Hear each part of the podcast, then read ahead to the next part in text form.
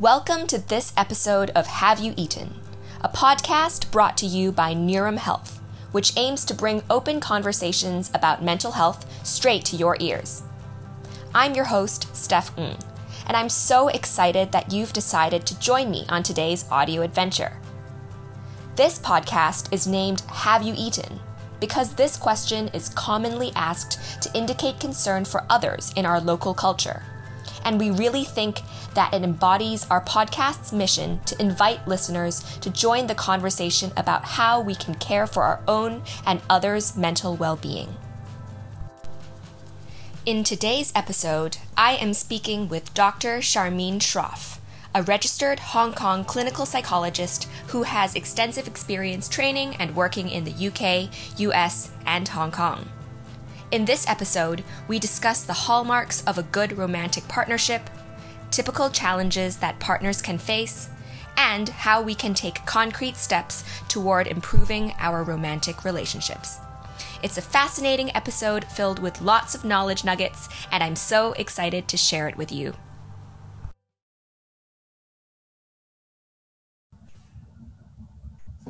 Hi, Charmine. Thank you so much for taking the time on this busy Friday, this rainy Friday, to speak with us on Have You Eaten? Um, and I'm really excited to pick your brain and to talk about um, the hallmarks of good relationships, the challenges that people might face, and um, perhaps how we can start to improve these relationships in our lives. Um, so, before we get started on the questions, I would like to ask you a question that um, we ask all of our guests, which is Have you eaten? Uh, hi, Steph. Thanks so much for having me on today. I really appreciate it. Um, I think this is going to be a really great discussion today, so I'm excited about it. Um, yes, I have eaten. Um, I have. I made it a point, or I do make it a point to have breakfast every morning. I did go through a period where I was skipping breakfast and just going straight mm. to coffee when I got into work, but I'm mm. really trying to make more of an effort to have a healthy breakfast, which sort of sets you up for the rest of the day then. Yeah, so I, I think I had yogurt and muesli this morning for breakfast. Amazing. I love to hear that. And I think I always think about breakfast like, you know, it's a bookend of your day. You start off um, in a way that um, promotes self care for the rest of the day. So you're like, I deserve this in the morning, and I this is going to bring me forward into my day in a, in a lovely way. And um, yeah, so I, I love that you have been committing to that practice. Yes, it's definitely a priority. I've been trying to make it a priority. Awesome. Love that. Um, so I'm excited to get straight into the questions and let's kick it off with the first question, which is um, What are the hallmarks of a good romantic partnership? And what are some of the myths that you'd like to bust about, you know, what the quote unquote perfect relationship is? Sure. So I think um, it's important to remember that in any relationship, you're going to face difficulties, right? There is no such thing as a perfect relationship or like a perfect list of ingredients or recipe that I can give you to make a perfect relationship. Um, that being said, there are some elements of a healthy relationship that we can definitely focus on.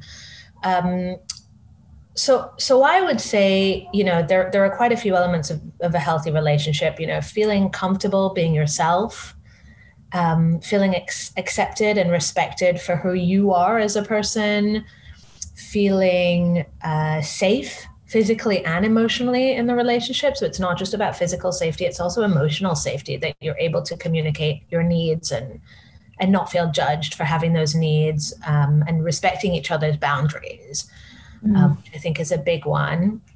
Feeling supported and listened to. Um, when you can trust your partner and when your partner can trust you. Um, and you know having um, honesty in the relationship and fighting fair i think i think that's a big one. Mm. so no relationship is going to have all of these at all the time and i think that that's important to remember because oftentimes when we when we list this sort of laundry list of a healthy relationship people can think oh my goodness i don't have that therefore my relationship isn't healthy and that's not the case at all. Um, you know, it's part of our culture to idealize relationships, and from you know, Hollywood to Disney movies to fairy tales and rom coms. I mean, um, we're raised to believe that relationships should be perfect and there's always that happy ever after. But the reality is that no relationship is perfect all of the time. And so they all have ups and downs, and every partnership is different. Um, but a strong, healthy relationship, I would say, is grounded in most of these characteristics most of the time. In terms of the hallmarks, I think that's probably what I would list out for the hallmarks, at least. That's great. And I think um, I love how you say that this is these are things that you um, optimally should have most of the time um, but allowing for fluctuations things that you know there are always times when someone is going through something hard and for there to be an understanding there um, which as you as you have said, you know, it doesn't happen in Disney movies or in rom coms. You just see this very perfect picture of um, like people just showing up all the time in this way, um, or or on the flip side, having lots of fights um, and having these very toxic relationships that are shown on screen, right? So it kind of always portrays these extremes on the ends of the spectrum and never really like the the mundane, everyday kind of just as you said, you know, like um, the everyday interactions, like just feeling safe with each other. Those not really glamorous parts of um, the relationship aren't shown on on screen. Would you say that's the case? yeah, no, I absolutely agree, and and it's interesting the way you phrase that. The not really glamorous parts of the relationships because those are the hallmarks that make a relationship, right? It's not the big mm. gestures and the expensive gifts and you know all of these things that we're led to believe means someone cares about us. It's actually these smaller day to day things uh, that make mm. the biggest difference in our relationships yeah i love that. Um, it's it's helpful to remember that because it's um, it's kind of like it makes me think about the news and when um, there are these um, big events that are shown or these um, catastrophic things and we, we start to believe that oh my gosh like these are the things that happen all the time um, and that are defining our entire landscape that, our everyday landscape. And I, it just makes me think about what you said you know that um, even though um, yeah, perhaps it's nice for our partners to do certain things for us that are glamorous and um, cool and um, like uh, meet our needs in that way. But it's those small nuances of everyday life that really make um, just like the consistency in the relationship and what um, how the partner can really show up for us. So that's yeah. really important to remember. I love that. Yeah, and I guess then that that kind of leads into the second part of your question about the. Mm perfect relationship myths that we have, mm. right? Because yeah. one of those myths, I guess, would be this kind of over glamorization of things. So these big gestures make a relationship, and they don't. Um, you know, I think one of I, I, I've been thinking about, I guess, what are the things that I see most often um, in terms of practice and, and things that you know individuals will come to me to talk about in their relationships and and mm one of the assumptions that we have is that the right relationship doesn't require work that it will mm. just kind of work out if it's right. Like uh, the right relationship shouldn't be this hard. And actually all relationships are hard. Um, relationships take work. And so i think our culture kind of ingrains in us this attitude of it shouldn't it like it should be easy if it's with the right person and and I don't believe that actually. I think all relationships are going to be tough at certain points. The important factor, I guess, is looking at it and saying, is it tough all the time? Because if it is tough all the time, then maybe that's something that needs to be addressed. But if there are the tough parts, but also the parts that are really good, I think that's pretty normal in a relationship. Yeah, I think, um, as you said, you know, um, it's trying to distinguish between like what is what is appropriately difficult um, and acknowledging that there are always going to be fluctuations in how the relationship goes and also like what is not appropriately difficult like what is too much for you um, and yes. that that's quite a subjective thing too right? You know like how is that do you think that's true just like how much a person can tolerate um, and like it can be different or do you think that there's like kind of more of a standard of um, like what would be inappropriately difficult um, yeah, I think it is pretty subjective. Everyone has different levels, uh, different thresholds. Everyone has different mm. ideas of what a relationship um, would look like to them and what's acceptable to them and what's not. I think there are obviously some very uh, uh, there are commonalities in what we should all draw the line in. You know, there are things, you know, any type of abuse, uh, physical, mm-hmm. emotional, um, any time where you're constantly feeling invalidated by your partner, I think that's somewhere to draw the line as well. Um, and just toxic communication, right? Um, it's not to say that you should never fight. Actually, this is another myth I think that people have that healthy, happy couples don't have conflict, and they do. Um, conflict is healthy, actually. Um, and it's inevitable in all of our relationships. I don't think it's possible to have a relationship, an authentic relationship, without conflict and and it's there for a reason. And sometimes we forget that that it's there to improve our understanding of our partners right? Through conflict you can actually have great resolutions and really get an understanding of your partner yourself what your boundaries are what your partner's boundaries are and then you can work together to see how that works in your relationship I love that. And I think that's a really important reminder um, and um, is actually a really nice way to lead into the question that I have next, which is the challenges. And um, yeah, why do you think that relationships can are, are typically likely to break down? Um, like, what are some of the main challenges that partners can face in, in conflicts that um, make it difficult perhaps for them to recognize that conflict is natural and um, that it can actually, as you say, like really help improve the relationship? I think I think to answer that question, it's important that we kind of look at um, research, right? Because because I think that there is a lot that we can glean from research and statistics and evidence based practices, and so.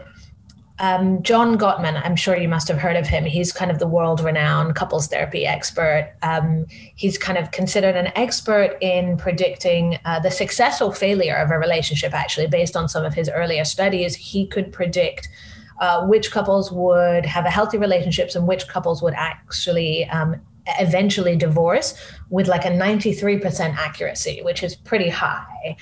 Um, wow. And so I think it's important to kind of look at his research because it's so extensive. It's not just a small sample. It, it really is. Um, it really is very valid and very reliable the data that he comes up with and so he he says that there are you know, potentially five different things that I guess uh, couples would do that would lead to the breakdown of a relationship. And he's very clear on what these five different things are. So I can just sort of briefly talk you through them because I think they're quite interesting. That um, the first one is what he calls harsh startup.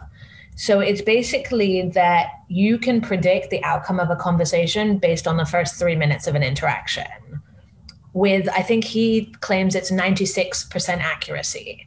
So depending on how you start that conversation, you can predict the outcome of it actually. And so if you start it with like criticism or sarcasm or anger or contempt, it's likely going to end on a negative note. And so this is one of his biggest predictors of marriage or, or relationship breakdowns is how you start your conflicts. Um, he then goes on to talk about what he calls the four horsemen. So um, it, it's he kind of uh, defines them as like certain types of negativity in in a relationship that, if allowed to kind of run its course and run rampant without being controlled, they're so lethal to the relationship that he's termed them the four horsemen of the apocalypse, right? Um, and they're criticism, contempt, defensiveness and stonewalling. So, I mean, they're pretty self explanatory, but you can kind of think about criticism as um, anything that your partner says that makes you feel rejected, assaulted, or hurt. And again, with this, I, I want to make sure that we're not assuming our relationship is doomed to fail if there is any type of criticism in our relationship because that's not the case. It's more that when it becomes a pervasive problem in your relationship that you're continuously feeling this way. Because when we have conflicts and one of us gets angry, it's likely we are going to say something that's going to feel pretty critical to the other person every so often. That's okay, as long as you guys can talk about it um, and, and there's some type of resolution. But if you're pervasively feeling rejected, hurt, and assaulted by your partner, that's not a healthy sign of a relationship. Um, the second is contempt. So, con- contempt is um, when we're really truly mean to somebody else. We disrespect or mock them. We use sarcasm, ridicule, call them names, mimic them. It doesn't have to be verbal either, actually. Contempt can be body language, so it can be eye rolling, um, kind of huffing or scoffing. And that's one that we see quite a lot that partners may not actually verbally be expressing contempt, but uh, the gesture of seeing someone across from you rolling their eyes can feel actually very contemptuous to you. Absolutely. Right? And and it's mm-hmm. that idea that that your partner is made to feel despised or worthless. And that's probably the biggest predictor of a breakdown of a relationship is contempt. Um, mm. Then there is defensiveness, which I mean is typically a response to being criticized, right? And we all we all get defensive. This is a totally normal um, human reaction to when we feel like we're being criticized or when our relationship is on the rocks. But again, it's if it's pervasive, if you're never willing to take responsibility for anything in your part of the relationship. Mm. And I would say the last one then is stonewalling, which is when we shut down completely. So we withdraw from the interaction, we shut down, we stop responding um, rather than actually dealing with the issue and confronting our partner, we turn away from them. And that can feel very, very alienating to our partners. And so I think that these, the four horsemen and the harsh startup, research has shown, and, and it's not just John Gottman and his research, it's many, many other um, researchers on relationships that have found that these five things, however you want to, they may have different names, but they are a very, very accurate predict, predictor of the success of a healthy relationship or a relationship that might end up in a breakup or divorce. Yeah, thank you for um, for bringing that up and for explaining all of the different components. And I, um, it's really helped me clarify and think about it in terms of um, a framework which helps my brain, and I think will it's, it's helpful for many people's brains because I think sometimes it's hard to group together um, things that are very they seem like disparate strands of um, behavior and you don't really connect the dots essentially until something happens something explosive happens or something that undesirable happens. So i think this kind of um, framework is really helpful. Um, and i also really like what you um, brought up about it um, only or becoming more of a problem when it becomes pervasive because it brings me back to what you said earlier about how um, it's it's you know these relationships or good behavioral patterns in relationships are um, it's about feeling safe most of the time and like this being a something that um, you know characterizes the relationship most of the time. And when there are things that um, you know are undesirable sometimes like you know um, with defensiveness and criticism they're bound to come up sometimes in in in our conflicts and in our interactions. But um, having grace for each other in that way but also um, you know trying not to to do it too much such that it becomes something that is rooted or starts to characterize the relationship is, a, is such a good reminder um, to have that balance of expectations for for for every person. I love that. So yeah, and I love I love the word that you just used, rooted as well, right? Because it really, I mean, that's what happens with some of these behaviors. If they're sort of once or twice, then it's okay, but otherwise they start to kind of grow roots into the foundation of our relationships. And then, you know, as you know from you know trees, if the roots are damaged, that the tree can't grow at all. And so it's a really great word to describe it. Yeah, and it um, you know, extending that analogy, even it's like when the tree grows and um, it, it's like on shaky ground, um, and um, yeah, it's bound to. It's not going to be a strong tree, or it's going to be a tree grown in, uh, you know, in some. The fruit's going to be bitter. you know what I mean? so yeah, um, yeah just um, I I love I love analogies, so that really makes sense to my brain too. Absolutely. I think analogies are some of the most helpful things, right? Because a theoretical concept can feel very, very difficult to grasp. But if you can use an analogy or a metaphor or something that helps you, your brain process it, it, it makes such a big difference. Absolutely. Um, and yeah, with that, I um, I think we can move on to the next question, which is related but um, a little bit um, separate, which is about COVID, actually, because um, from what I understand, COVID has impacted the nature and dynamics of um, our relationships in significant ways. And I'm just wondering from your clinical experience and what, from studies, what you think or what you have you understand to be the the ways in which COVID might have changed the dynamics of romantic relationships. Yeah, I think um, research wise, there isn't a whole lot of data on this yet. And I think yeah. just generally COVID and anything to do with um, relationships or mental health and how this has affected us emotionally rather than physically, there isn't a whole lot of data, unfortunately. And, and I think in the, the next few years, we'll really have a lot more data on this.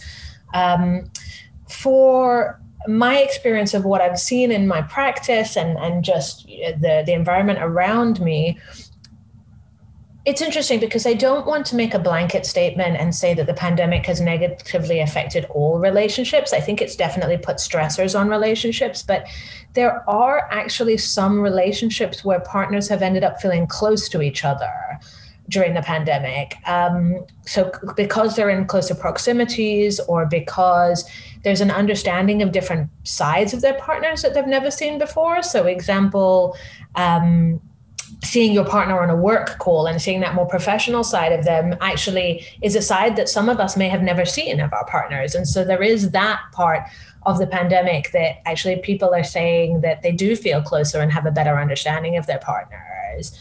Um, and some couples have been able to establish new routines and traditions that work with them as their closer family unit that I think has been great as well. So whilst I do think the pandemic has probably negatively impacted a lot of our relationships, there I do want to also mention that there are some positives too. Um, in in a more kind of negative sense that the pandemic has impacted our relationships, I think that feeling of being trapped has been really highlighted.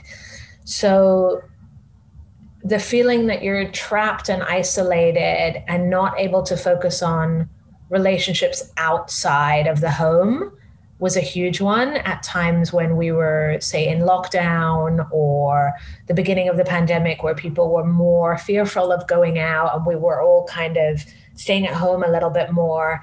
Um, it can feel quite suffocating being around the same person every day for a long period of time.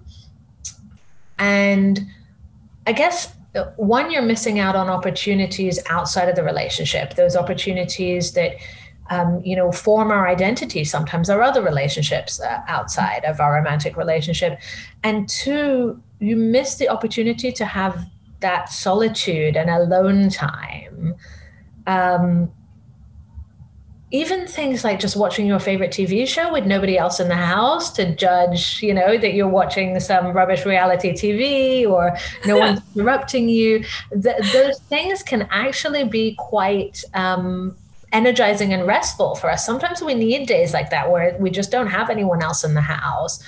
And yeah. so I, I think there's definitely that time with others and time alone that was lost during the pandemic. Um, I also think being with your partner 24 7 kind of takes the mystery and romance out of the relationship and takes that sense of missing your partner away. Um, mm. You know, most of us were probably used to partners being away on maybe business trips or, or trips with friends or even being in the office the whole day if, if one was at home and one was in the office. And just that, that time apart, just you miss the other person as opposed to never having an opportunity to miss them. Mm. Um, yeah. And the other thing that I've noticed is because we're all feeling a little bit more anxious, um, a little bit more isolated, a little bit more low, even if you're not uh, to the spectrum of like uh, clinical anxiety or depression, all of us have experienced struggles with our mental health in the last 18 months, R- regardless of where you fall on that spectrum. I don't know anyone who hasn't struggled. And so if one of us are feeling like that in a relationship, it's it's likely the other person is probably feeling like that as well. And we're all kind of at our own capacity. And so being able to be there for your partner can feel very, very exhausting. And then you start maybe feeling resentful towards them or feeling like they're not there for you and so when we don't have our own capacity to even help ourselves, we can't be there for someone else. And that is going to cause conflict and arguments in our relationships. Yeah, absolutely. And um, I I find it um, really helpful for you to kind of distinguish between, um, you know, just like how the pandemic has impacted the self, um, and that being a very important reason why the relationship can be impacted as well. Because when we can't even meet our own needs, um, for example, you know, feeling like we can have space for ourselves, um, then how can we also then put energy and intention into the relationship? Yeah, absolutely. And I think all of us have felt at some point this year, you know, uh, different feelings of sadness, grief, loss, loneliness, irritability, anger. And mm. all of those feelings are going to make us argue with our partners more because we're all feeling it and we don't know what to do with it. And so it, it's inevitable that we are going to argue, and it's inevitable that we're not going to be able to hold space for our partners in the relationship. Yeah, for sure. And um, you know, and I also do appreciate you bringing up the um, the positive sides um, because I think it can be scary. You know, um, it is scary to think about um, the the negative aspects of um, being impacted by COVID. And I think I have been even just when I asked the question, right, like skewing towards asking you. What are the negative impacts of COVID? But I just never imagined or never took the time to appreciate that there are very positive things also that can happen um, because of COVID, and um, just uh, you know, like being able to see a different side of our partners and um, being able to be in closer proximity to them, to understand them in different ways, um, to have deeper conversations, whether those be um, you know those of conflict, but also those that actually help us reach a better understanding. So I love that balance, and I didn't even think about asking that. So thank you for bringing it up. No, not at all. Um, and yeah, I, I, I, mean, some of the stuff that I know some couples are doing are great. It, it's, and it doesn't have to be big things. Again, it's as simple as like during the beginning of the pandemic when we weren't all going out a lot, you know, ordering some puzzles online and doing puzzles yeah. together and or cooking together um, finding time to actually plan for the future and savings and what do we want to do mm. with our mm. finances and just having those discussions that we always want to have but we never find the time to have and yeah. so if anything the pandemic has kind of given us time to refocus our goals our priority is and as a couple that's that's a fantastic exercise to do every so often. I mean it's something that i would encourage every couple to do every so often is just sit down and talk about what are our goals as a couple? Where do we want what do we want our future mm-hmm. to look like? Yeah and it goes back to what you brought up at the start which is those simple things. It's um it's like the the mundane the the everyday conversations about um about goals and um, about personal growth um, that you know I, I, personally think is very exciting to talk about but also is not not so interesting to put on tv so we don't see we don't see role modeling for that often no. so um, i think that it's important to remember how important they are for um, for relationships in general, you know, beyond romantic partnerships, just even with family members and um, talking about how the, um, you know, relationships have been going, just analyzing the communication patterns as well. Um, just like looking, kind of looking um, from a bird's eye view at the relationship, I think is a really good practice, as you said. Yeah. And I think it's also, I, wonder as you were speaking, that it's also generational, that our generation mm. is looking for that spark and that excitement and that passion.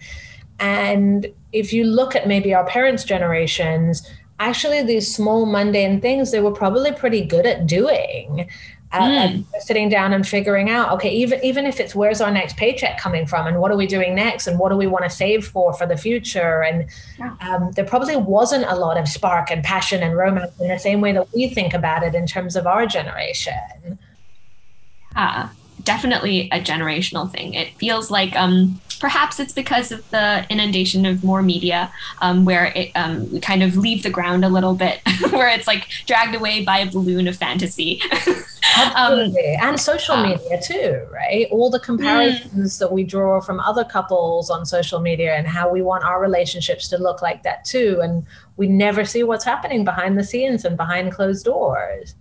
Mm yeah, the most prominent thing I remember um, about um, someone described social media to me as like the highlight reel of someone's life. Yeah. And we just don't think about that, those are literally um, stationary pockets that are glamorous and no one sees the in-betweens the like reading between the lines all those pieces that um, as you said like behind the scenes like what people are actually going through on the day to day what people are not posting um, so yeah that's a really great reminder in general um, and yeah, this brings me to the the wrap up of the episode, and um, to ask you if you have thoughts um, about um, three tips, perhaps that you would give people um, to to partners um, hoping to improve their relationship. What are some things that people can act on? Tangible things.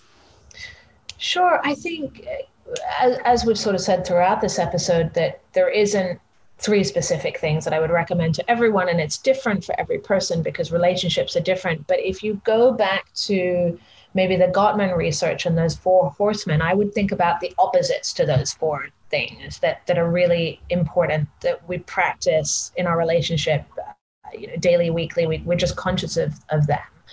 Um, so almost um, like the antidotes to the four horsemen.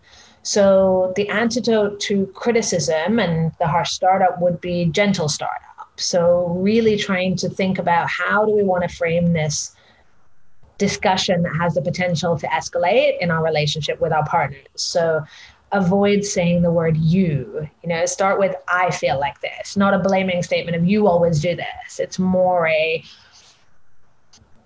I feel that sometimes this is what happens in our relationship. Already you've kind of taken off the that harsh, I'm being blamed, I need to go into defensive mode. Um, there isn't blame, there isn't criticism, which then prevents the discussion from escalating. So just think about what do I feel and what do I need, and then try and express it with I statements. Um, the other one, the antidote to contempt, then would be building a culture of appreciation and respect. And this is the, as we've been talking about, the small things often, right? So it's not about the big grand gestures, it's about expressing appreciation and gratitude, respect, just saying thank you. I really appreciate that you did that for me. Even if it's something simple like them making you a cup of tea every morning, that thank you actually makes a very big difference to the person who's going out of their way to do something for you and it makes a very big difference in how you feel about your partner as well. It's not just about the other person because what happens is we create a positive perspective in our relationship when we express gratitude and appreciation. So all these sort of positive perspectives and these little moments act as a buffer for the negative things that happen. So if one day they forget to, whatever it is, put the milk back in the fridge, we're not as annoyed with them because we haven't been thinking you always leave the milk out of the fridge and you never do this. We've actually been thinking they actually do quite a lot for us and I'm very grateful. So it's not that big a deal. And so I think that culture of appreciation and respect is very important in relationships. Um, the antidote to defensiveness is taking responsibility. And the key with this is not to negate how you're feeling. So it's not a, I have to apologize for a certain perspective or opinion. It's a, I'm sorry that I made you feel this way, or I acknowledge that I made you feel this way. This is what I was thinking, and explaining yourself. So it's not that your partner always has to be right. It's, I acknowledge my part in it, but I'm still telling you how I feel. Um, and then the last one, the antidote to stonewalling is, and, and I think this is one of the biggest things in relationships with any type of uh, big conflicts or, or harsh conflicts, is self soothing. And this is the key here because, again, if you are not feeling good about you and you're feeling like all your emotions are all over the place and you feel completely overwhelmed, you're never going to be able to have a constructive conversation with your partner. You're going to shut down, you're going to feel attacked, you're going to want to just get the hell out of there and escape. And so it's really how do I take a break? If the conflict is starting to escalate, how do we take a break here and avoid stonewalling, avoid bottling up our emotions, exploding at our partner? Because none of those things are ever going to get us what we want. Right. And, and if you are going to take a break, um, make it at least 20 minutes And I say this because, again, research has shown that this is how long it will take you for your body to physiologically calm down. Because even if you're feeling, okay, I'm okay to go back into that conversation, your heart rate might be up, you might be, you know, physically, you're still feeling really agitated. So you're actually not ready to go back into that conversation. So really take a 20 minute break, say to your partner, I need I need to take a break right now and I'll come back and I'll discuss it with you when I'm ready but now is not the right time. And hopefully your partner can respect that and understand that you are communicating. You're not shutting down. You're saying, I need some space to go away and self soothe myself and figure out how I understand my emotions, how I process them, and then come back and have a constructive discussion. Great. so I know that's four things and not three, but I think those are the things we could possibly be doing quite regularly in our relationship. There's quite a few opportunities to use these four things in our relationships, actually, that that really do create a healthier culture within within our romantic relationships. Yeah, and I love the word culture, and um, it reminds me just of the like consistency is key. The um, make make the positives and the safe space the norm, so that when hard things happen, when challenges arise, there is a buffer for that. I, I think that's so important to remember. Um, and um, I also really appreciate that reminder to take care of yourself um, in the relationship too, because um, yes, it's about the relationship, it's about the both of you, but also about you you as a person in that relationship. You have to have um, essentially you can't pour from an empty cup um, concept. So I really appreciate that. Um, and and thank you for also for the reminder that there no relationship is the same. I I just really appreciate you you reminding that it's there's no such thing as a blanket statement that applies to every single couple. Healthy boundaries are going to look so different for different people. Yeah, for sure. Um, so that's this is this is an awesome episode, and I personally learned so much, Charmine, and um, and I will be putting in your social media links at the um, in the um, episode um, notes so that people can find you and your work. Um, but wanted to say again, thank you so much for taking the time um, and and thank you for all of your advice and insight. Thank you so much for having me on here. It's been great to discuss this with you as well, and I really appreciate you inviting me to be on the podcast have a super, super day. And hopefully, we'll have you back on here soon. Thank you. I love that. You too. Take care. Thank you so much for joining us on this episode of Have You Eaten, hosted by me, Steph Ng, and featuring the super Charmine Schroff. If you'd like to learn more about Dr. Schroff and the incredible work that she is doing, head on over to the show notes to find her social media links. I hope that you loved this show and that you join me again on the next audio adventure. If you liked this show, the best way that you can support us is to leave us a five star rating and review on the platform that you are currently listening on, and to share this episode with your friends and family. You never know who might need some words of encouragement and support right now. So be sure to keep your loved ones close and to share knowledge that could help them take better care of themselves. If you have any questions or just want to chat, please email us at podcast at nurumhealth.com. That's podcast at nurumhealth.com. You'll also find a link to this email in our show notes. We're excited to hear from you all.